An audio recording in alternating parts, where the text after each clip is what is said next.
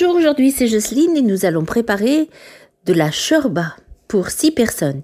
Il vous faut 2 litres d'eau, 2 petites boîtes de concentré de tomate, 500 g de petits pois surgelés ou frais, 4 jaunes d'œufs, 5 gousses d'ail, 2 oignons, 2 branches de céleri, 2 cuillères à café de mélange de carvi et de coriandre, une cuillère à soupe d'huile d'olive, 100 g d'orge perlée, du sel et du poivre.